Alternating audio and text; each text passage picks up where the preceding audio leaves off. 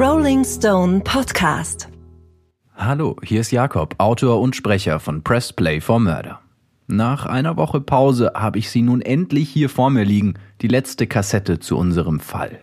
Die, die das Ende der Geschichte um Tupac Shakur und Christopher Wallace erzählt. Das Wort Ende sagt es schon fast. Unsere Geschichte beginnt nämlich viel, viel früher. Solltet ihr also heute das erste Mal Teil unserer gemeinsamen Ermittlungen sein, spult am besten weit zurück, bis ihr Folge 1 erreicht. Dann wird alles gleich viel mehr Sinn machen. Bevor wir nach der obligatorischen kurzen Rückschau direkt auf Play drücken, möchte ich euch gerne noch was ausrichten. Obwohl es in der letzten Woche ja gar keine neue Folge gab, habt ihr alle zusammen etwas Großartiges gemacht. Ihr habt uns so viel gehört, dass wir mehrere Tage in den Top 50 der iTunes-Charts waren.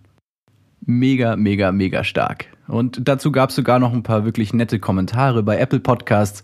Und ganz ehrlich, sowas spornt extrem an, weiterzumachen. Und ich freue mich über jede einzelne Nachricht von euch.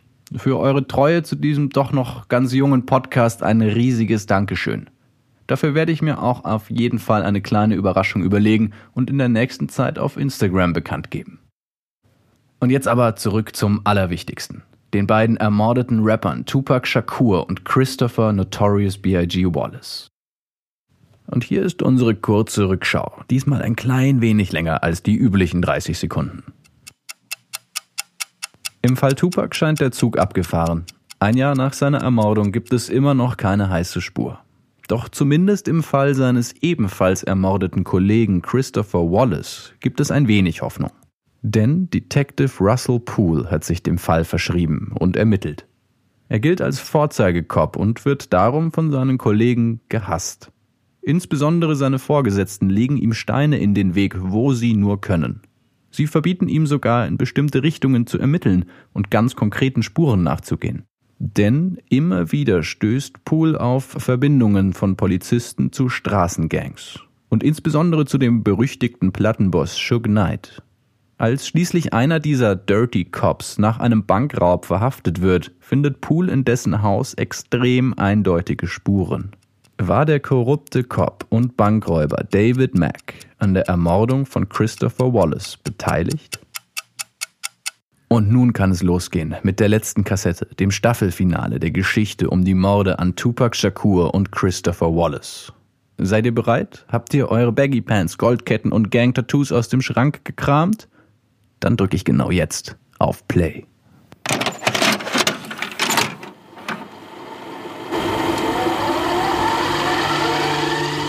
Gangster rap singer Tupac Shakur died tonight in a Las Vegas hospital. The rapper Biggie Smalls was shot to death in Los Angeles early this morning while leaving a party.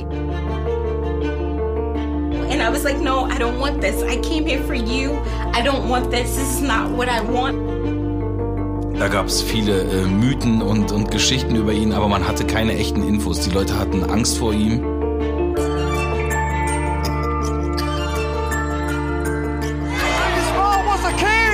Augenzeugen berichten in der LA Times, man habe Jamerson nur noch anhand seiner Klamotten identifizieren können.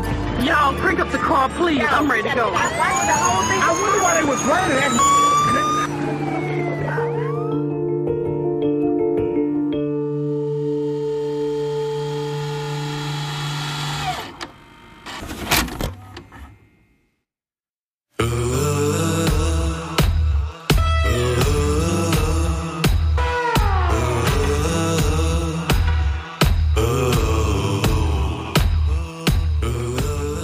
fragt euch wirklich, wie das funktioniert hat? Wie ich mir den Wagen leisten konnte, die Frauen, die Trips nach Vegas? Ihr habt keine Ahnung? Okay, ich erzähl's euch. Weißt du, wenn du in eine Asservatenkammer kommst, dann bist du ein Kopf. Und ein Kopf fragt niemand nach seinem Ausweis. Wir sind zu den Idioten einfach runtergestiefelt, haben genervt Hallo gesagt und dann passte das. Da stellte keiner Fragen. Aus der Asservatenkammer haben wir Drogen in Massen geholt. Für unsere Ermittlungen natürlich. Um das Zeug dann wirklich mitnehmen zu können, reichte eine Unterschrift. Und da haben wir einfach die Namen der größten Idioten auf dem Revier angegeben. Frank Lüger zum Beispiel. Oder so jemand wie Russell Poole. Der hätte auch gut funktioniert. Und dann sind wir auf ihren Namen mit mehreren Taschen Kokain einfach rausgegangen. Was denkt ihr, was das auf den Straßen wert war?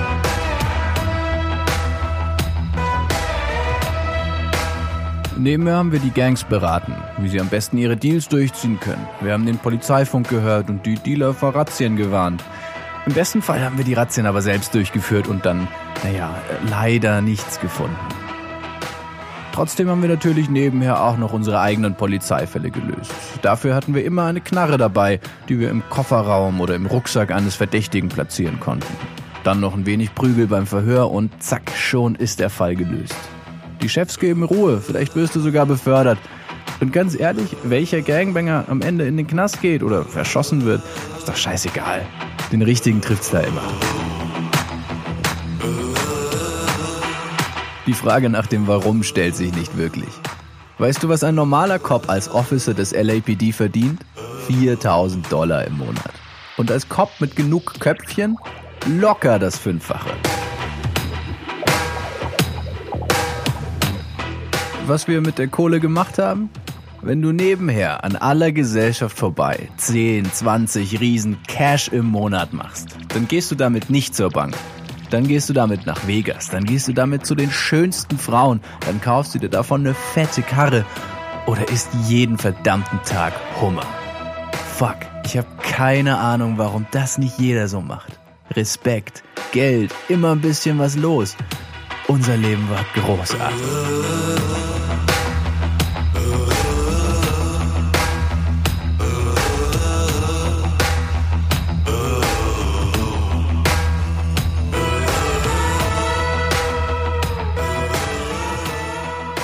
In der Tat lebt es sich als Dirty Cop im Los Angeles der 90er ziemlich gut. Und selbst als Officer David Mack nach dem Bankraub in seinem Haus verhaftet wird, macht er keinen besonders bekümmerten Eindruck. Ganz im Gegenteil, denn nur ein winziger Teil des erbeuteten Geldes wird auch tatsächlich bei ihm gefunden. Mac lacht bei der Verhaftung seine Kollegen sogar aus und sagt, ich habe das Geld so angelegt, dass ihr es nie findet und ich ein reicher Mann bin, wenn ich aus dem Knast komme. Schon bevor David Mack im Gefängnis eintrifft, hat er dort eine Botschaft verbreiten lassen. Wer sich mit mir anlegt, bekommt Ärger. Denn ich bin bei dem Platz. Aber dennoch bringt die Verhaftung Max und die Hartnäckigkeit von Detective Russell Poole einen Stein ins Rollen, den niemand mehr aufhalten kann. Denn nicht nur mit dem Banküberfall haben es die korrupten Cops übertrieben. Besonders David Macks langjähriger Partner scheint sich ebenfalls schon lange nicht mehr mit illegalen Security-Jobs für Death Row Records zufrieden zu geben. Er wird verdächtigt, mehrere Kilo Kokain aus dem Polizeirevier entwendet zu haben und wird nun rund um die Uhr überwacht. Russell Poole bekommt weiterhin von seinen Vorgesetzten Betonwände in seine Ermittlungen gesetzt. Ihm wird es verboten, jegliche Spur zu verfolgen, die David Mack mit der Ermordung von Christopher Wallace in Verbindung bringt. Völlig egal, was die Beweise sagen. Doch zumindest eine Genugtuung bekommt Poole. Ganz zufällig hat gerade er Dienst, als Rafael Perez, der Partner und beste Freund des verhafteten David Mack, festgenommen wird. Poole legt dem korrupten Polizisten höchstpersönlich die Handschellen an. Und dieses Klicken dürfte für Poole wie das Klingeln eines Las Vegas Jackpots geklungen haben. Als Rafael Perez in einem der folgenden Verhöre schließlich auspackt, zeigt sich die hässliche Fratze, die das LAPD schon so lange verstecken will. Denn Perez erzählt nicht nur, was passiert ist, er nennt auch Namen. Und die Liste mit diesen Namen wird immer länger. Und länger und länger. 4000 Seiten umfasst am Ende seine Aussage, die er unter Eid ablegt. Beteiligt an den Straftaten sind mindestens 70 Polizisten des LAPD. Und fast alle sind Teil der Rampart Crash Einheit, die eigentlich gegen die immense Gangkriminalität vorgehen soll. Die Polizisten der Rampart-Einheit haben Zeugen verprügelt, verdächtigen Waffen untergeschoben. In großem Stil haben sie Drogen geklaut, verkauft und anscheinend sogar gemordet. Die Gang-Einheit ist selbst eine Gang. Und wie eine Gang haben sich viele von ihnen sogar das Totenkopf-Logo ihrer Einheit tätowieren lassen. Die Konsequenzen des Skandals? 106 Schuldsprüche werden widerrufen, weil Beweise gefälscht oder Beschuldigte verprügelt wurden. 140 Klagen gehen anschließend gegen die Stadt Los Angeles ein. 125 Millionen Dollar werden als Entschädigung an die Opfer gezahlt. Auch heute, über 20 Jahre später, ist der volle Umfang des Skandals nicht aufgedeckt. Etliche Fälle von Vergewaltigung, Raub, Mord gelten als ungelöst. Der Rampart-Skandal ist der größte Korruptionsskandal in der Geschichte der amerikanischen Polizei. Außer David Mack und seinem Partner Rafael Perez wird kein einziger der beteiligten Polizisten je zu einer Haftstrafe verurteilt. Nur fünf von ihnen werden ganz offiziell wegen Verfehlungen aus dem Polizeidienst entlassen. Die restlichen Cops werden in den vorzeitigen Ruhestand geschickt oder auch einfach nur für eine Weile suspendiert. Das Tattoo mit dem Totenkopf dürften also viele der korrupten Rampart-Polizisten noch heute stolz und ohne Konsequenzen auf ihrer Haut tragen.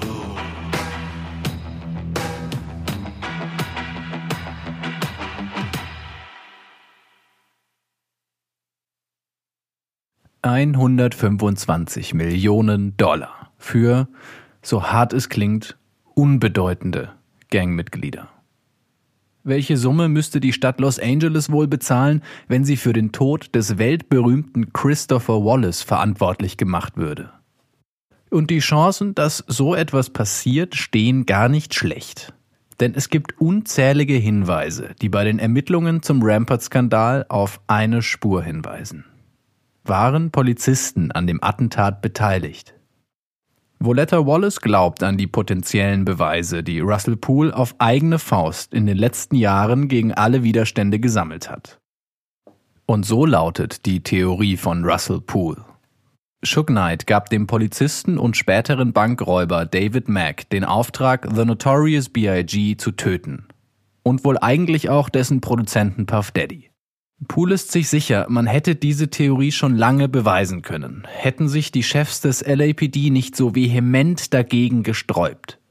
Nicht einmal die Spuren im Haus von David Mack hatten sie Poole untersuchen lassen, obwohl die komplett eindeutig waren. Und da Voletta Wallace Russell Poole glaubt, beschäftigt der Mordfall Christopher Wallace vier Jahre nach seinem Tod endlich die Gerichte von Los Angeles. Voletta Wallace klagt selbst und sie fordert 500 Millionen, eine halbe Milliarde Dollar, als Entschädigung von der Stadt Los Angeles. Zu dieser Zeit ist das ein gutes Drittel des gesamten Polizeibudgets. Wenn Voletta Wallace Recht bekommt, geht die Stadt Los Angeles bankrott. Der Prozess wird sich über Jahre ziehen, so lange, dass eine der Richterinnen während der Zeit sogar stirbt und ersetzt werden muss. Beide Seiten werfen sich Verfehlungen im Prozess vor, es werden Zahlungen zugesagt und wieder gestrichen, es ist eine wahre Schlammschlacht. Einmal wird der gesamte Fall in Zusammenarbeit mit dem FBI sogar neu ausgerollt. Und das bedeutet durchaus etwas, denn eigentlich ist das FBI nicht für Mordfälle zuständig. Erst wenn zum Beispiel Polizisten oder Politiker verwickelt sind, tritt die Bundesbehörde auf den Plan. Auch Russell Poole klagt gegen die Stadt Los Angeles. Zwei Jahre nach Biggies Ermordung trägt Poole ein letztes Mal alle gesammelten Beweise zusammen.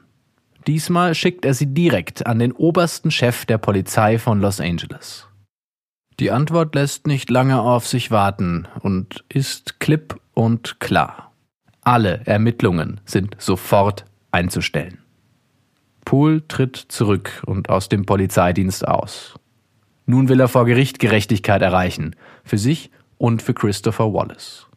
Am Ende scheitern sowohl Voletta Wallace als auch Russell Poole. Beide Fälle werden eingestellt oder abgewiesen. Die Polizei von LA betont bis heute, für sie seien die Ermittlungen nicht eingestellt, der Fall sei offen, ein Cold Case. Auf die Frage, ob die Polizei denn kurz davor sei, den Killer zu fassen, ist die Antwort in einem Interview eher nicht.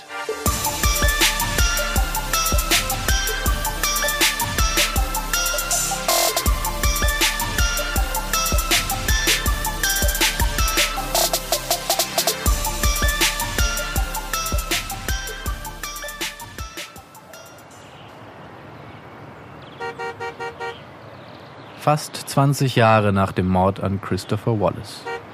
Der 19. August 2015 ist für die Bewohner von Los Angeles ein weiterer schöner Sommertag. Nur wenige Wolken ziehen am Himmel vorbei. Das Titelbild der LA Times zeigt Menschen, die es sich in der Sonne gut gehen lassen. Russell Poole hat in den letzten Jahren als Privatdetektiv gearbeitet. Aber der Mordfall Christopher Wallace hat ihn nie losgelassen. Er hört sich weiter um, geht Spuren nach, gibt Interviews, wirkt an der Produktion von Dokumentarfilmen mit. Einmal berichtet er in einem Interview, dieser Fall hat mich fast umgebracht. Nur meine Kinder haben mich gerettet. An diesem Mittwoch, dem 19. August 2015, betritt Russell Poole das Department des Sheriffs von Los Angeles, auch wenn er schon lange kein Polizist mehr ist. Er schreibt an einem Buch, das die gesamte Wahrheit seiner Ermittlungen aus fast 20 Jahren erzählen soll. Und über dieses Buch will er mit dem Sheriff sprechen. Vielleicht will er Details abklären, vielleicht weitere Informationen bekommen. Vielleicht hat er Dinge herausgefunden, die das LAPD seit Jahren versteckt hat.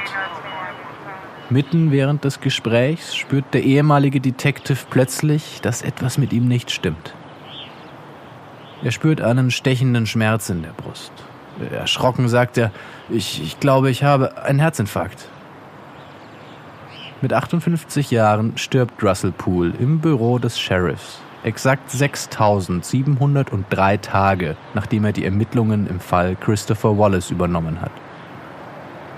Wahrscheinlich hat er an jedem einzigen dieser Tage an The Notorious B.I.G. gedacht.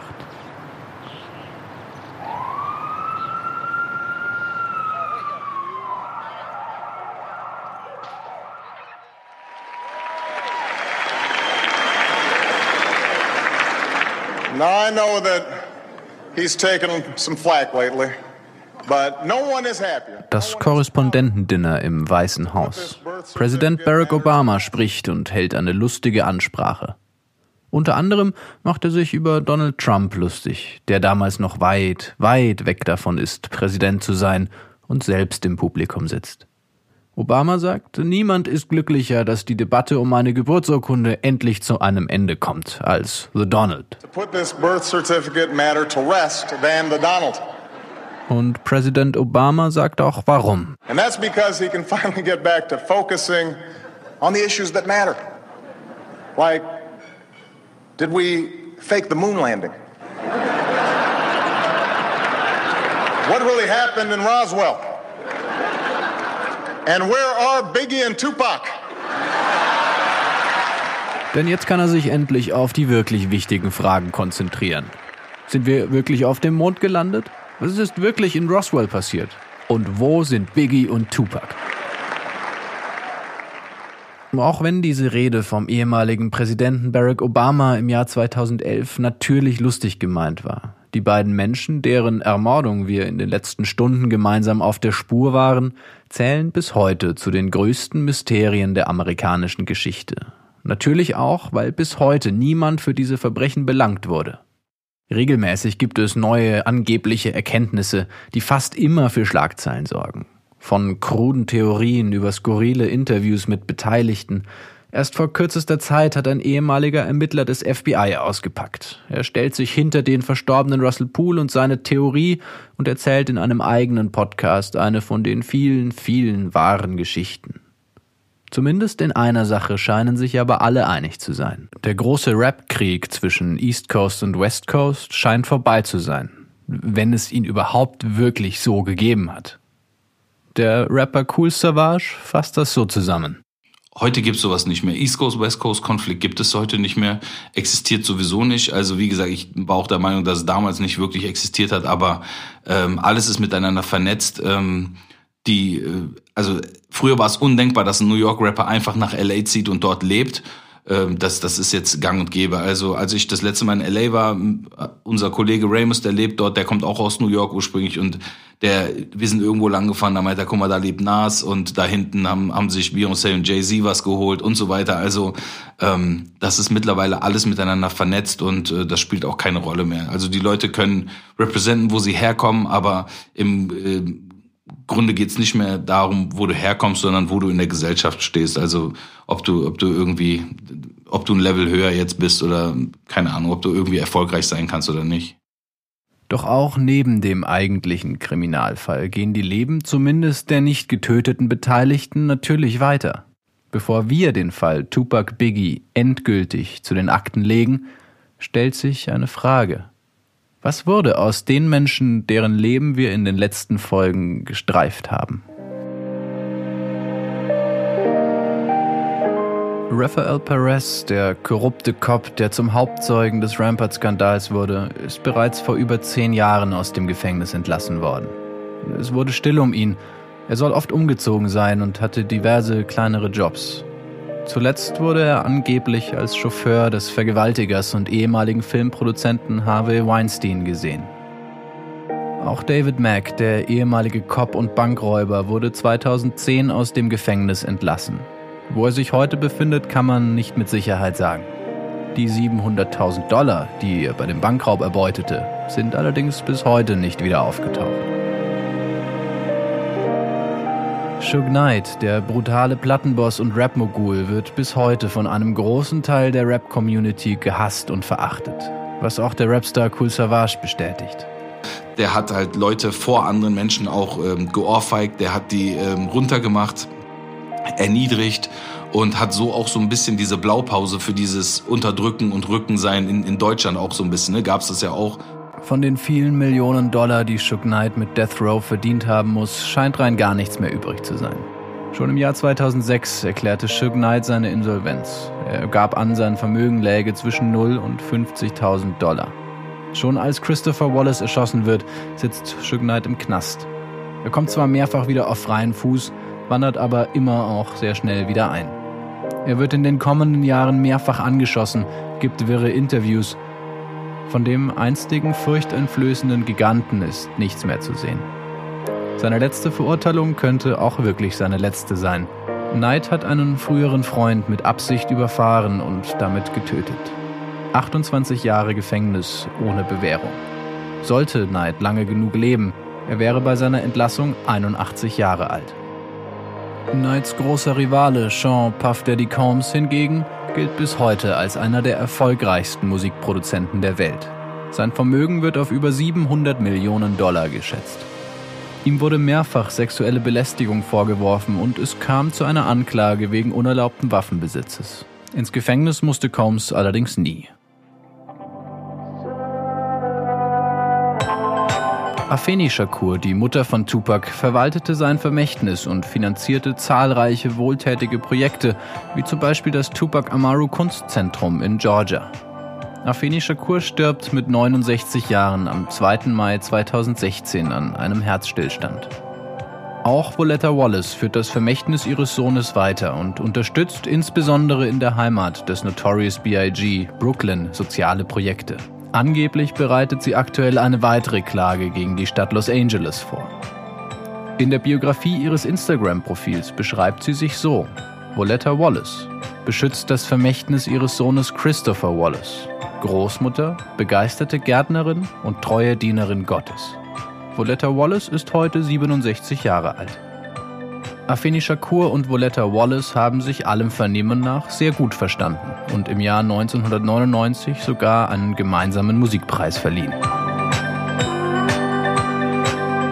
Tupac Shakur und Christopher Wallace zählen bis heute zu den erfolgreichsten Rappern aller Zeiten. Immer wieder kommen neue und unveröffentlichte Tracks heraus oder neu arrangierte Songs mit den größten Künstlern überhaupt. Elton John zum Beispiel oder Bob Marley. Noch immer sind ihre Alben Hits. Es gibt kaum einen Rapper, der sich besser verkauft hat. Und es gibt bis heute kaum einen Rap-Fan, der die beiden nicht kennt.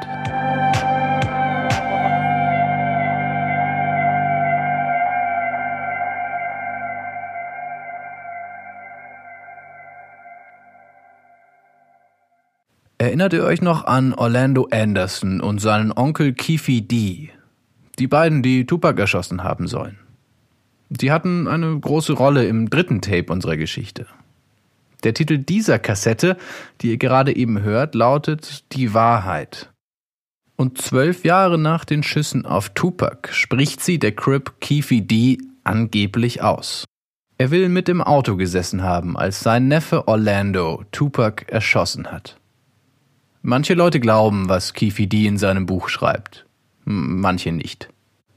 Doch ein Satz in Kifidis Buch ist wohl unbestreitbar und unfassbar traurig. Über den Mord an Tupac sagt Kifi D.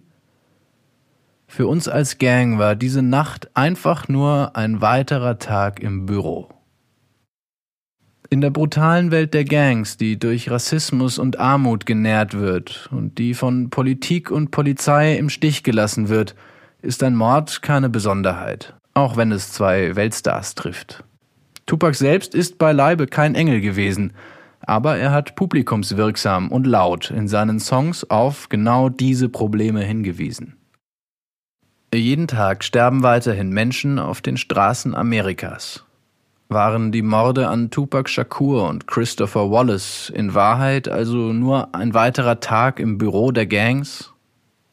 Die Geschichte hat gezeigt, dass das zumindest diesmal bei diesen beiden Menschen nicht so ist. Hit him little ghetto gospel. Those who to follow me. My ghetto gospel. My hands. And the red sun last into the hills of gold. And peace to this young warrior without the sound. Recollect before my hood days, I sit and reminisce, think of the bliss of the good days. I stop and stare at the younger, my heart goes to them. They tested with stress that they under, and nowadays things change. Everyone's ashamed of the youth, cause the truth look strange. And for me, it's reverse. We left them a world that's cursed, and it hurts. Cause any day to push the button, ain't all good men like Malcolm X and Bobby Hutton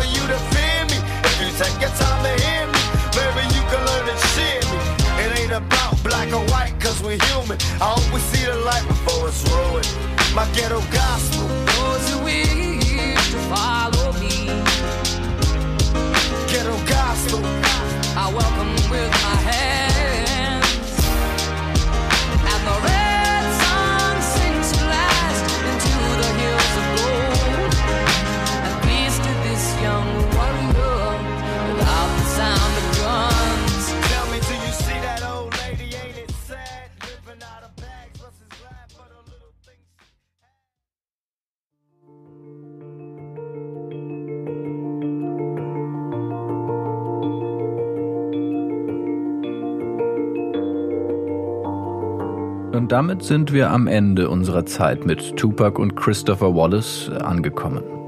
Vom Harlem und Brooklyn der 70er, ins Las Vegas und LA der 90er bis zum Weißen Haus. Es war ein ganz schöner Ritt, das Leben und Nachleben von Tupac und Wallace. Natürlich gibt es gefühlt noch tausend andere Theorien, Spuren, Verdächtige. Für Pressplay for Murder endet aber zumindest dieser Fall nun. Ich für meinen Teil kann sagen, dass ich in keinem Jahr jemals so viel 90er-Rap gehört habe wie in diesem. Und damit ihr auch in den Genuss kommen könnt, habe ich eine Playlist mit allen Songs aus allen Folgen zusammengestellt. Die findet ihr bei Spotify, Deezer oder auch sonst bei fast allen Streamingdiensten. Sie heißt Press Play for Murder Staffel 1. Übrigens gibt es bald auch neue Musik von unserem Gastexperten Cool Savage. Und nachdem sein neues Album Agori erst verschoben werden musste, erscheint es jetzt am 5. Februar. Und wie man den legendären Savage kennt, kann man sich da echt auf was freuen. Vorbestellen kann man das Album natürlich auch jetzt schon. Wir machen nun erstmal ein wenig Pause und begeben uns auf die Suche nach neuen, spannenden Fällen. Und da seid auch ihr gefragt. Welches Verbrechen aus der Welt des Showbusiness soll es denn sein? Welchen Fall sollen wir als nächstes erzählen? KünstlerInnen, MusikerInnen, Models, alles kommt in Frage. Schreibt uns eure Wünsche einfach auf Instagram, schreibt uns eine Bewertung auf Apple Podcasts und packt da euren Wunsch rein. Schreit es einfach in die Nacht hinaus. Jede Nachricht, die wir erhalten, werden wir beantworten. Und wir freuen uns natürlich auch über jede Nachricht, die wir erhalten. Für die nächsten Wochen habe ich übrigens auch noch ein paar kleinere Überraschungen für euch vorbereitet. Dazu zeitnah mehr auf unserem Instagram-Account Pressplay for Murder. Pressplay for Murder ist ein Podcast des Rolling Stone. Folgende Musik wurde zu journalistischen Zwecken in dieser Folge verwendet. Ghetto Gospel von Tupac. Unsere Titelmelodie, weitere Musik und viele der Soundeffekte stammen von artlist.io. Weitere Musik und Effekte stammen von freesound.org. Autor, Sprecher und Produzent von Pressplay for Murder bin ich, Jakob Baumer. Produktions- und Rechercheassistenz Marlon Grunert. Unsere großartigen Grafiken stammen von Nils Aschoff. Ein weiterer Dank für diese Folge und die gesamte erste Staffel geht an Sebastian Zabel, Stefan Böttcher, Annika Bittner, Simon Fronzek, Julian A.E., Jamin Schneider, Eva Hirschinger, Bea Oblomova, Kim Nienau und Frederik Eichstätt.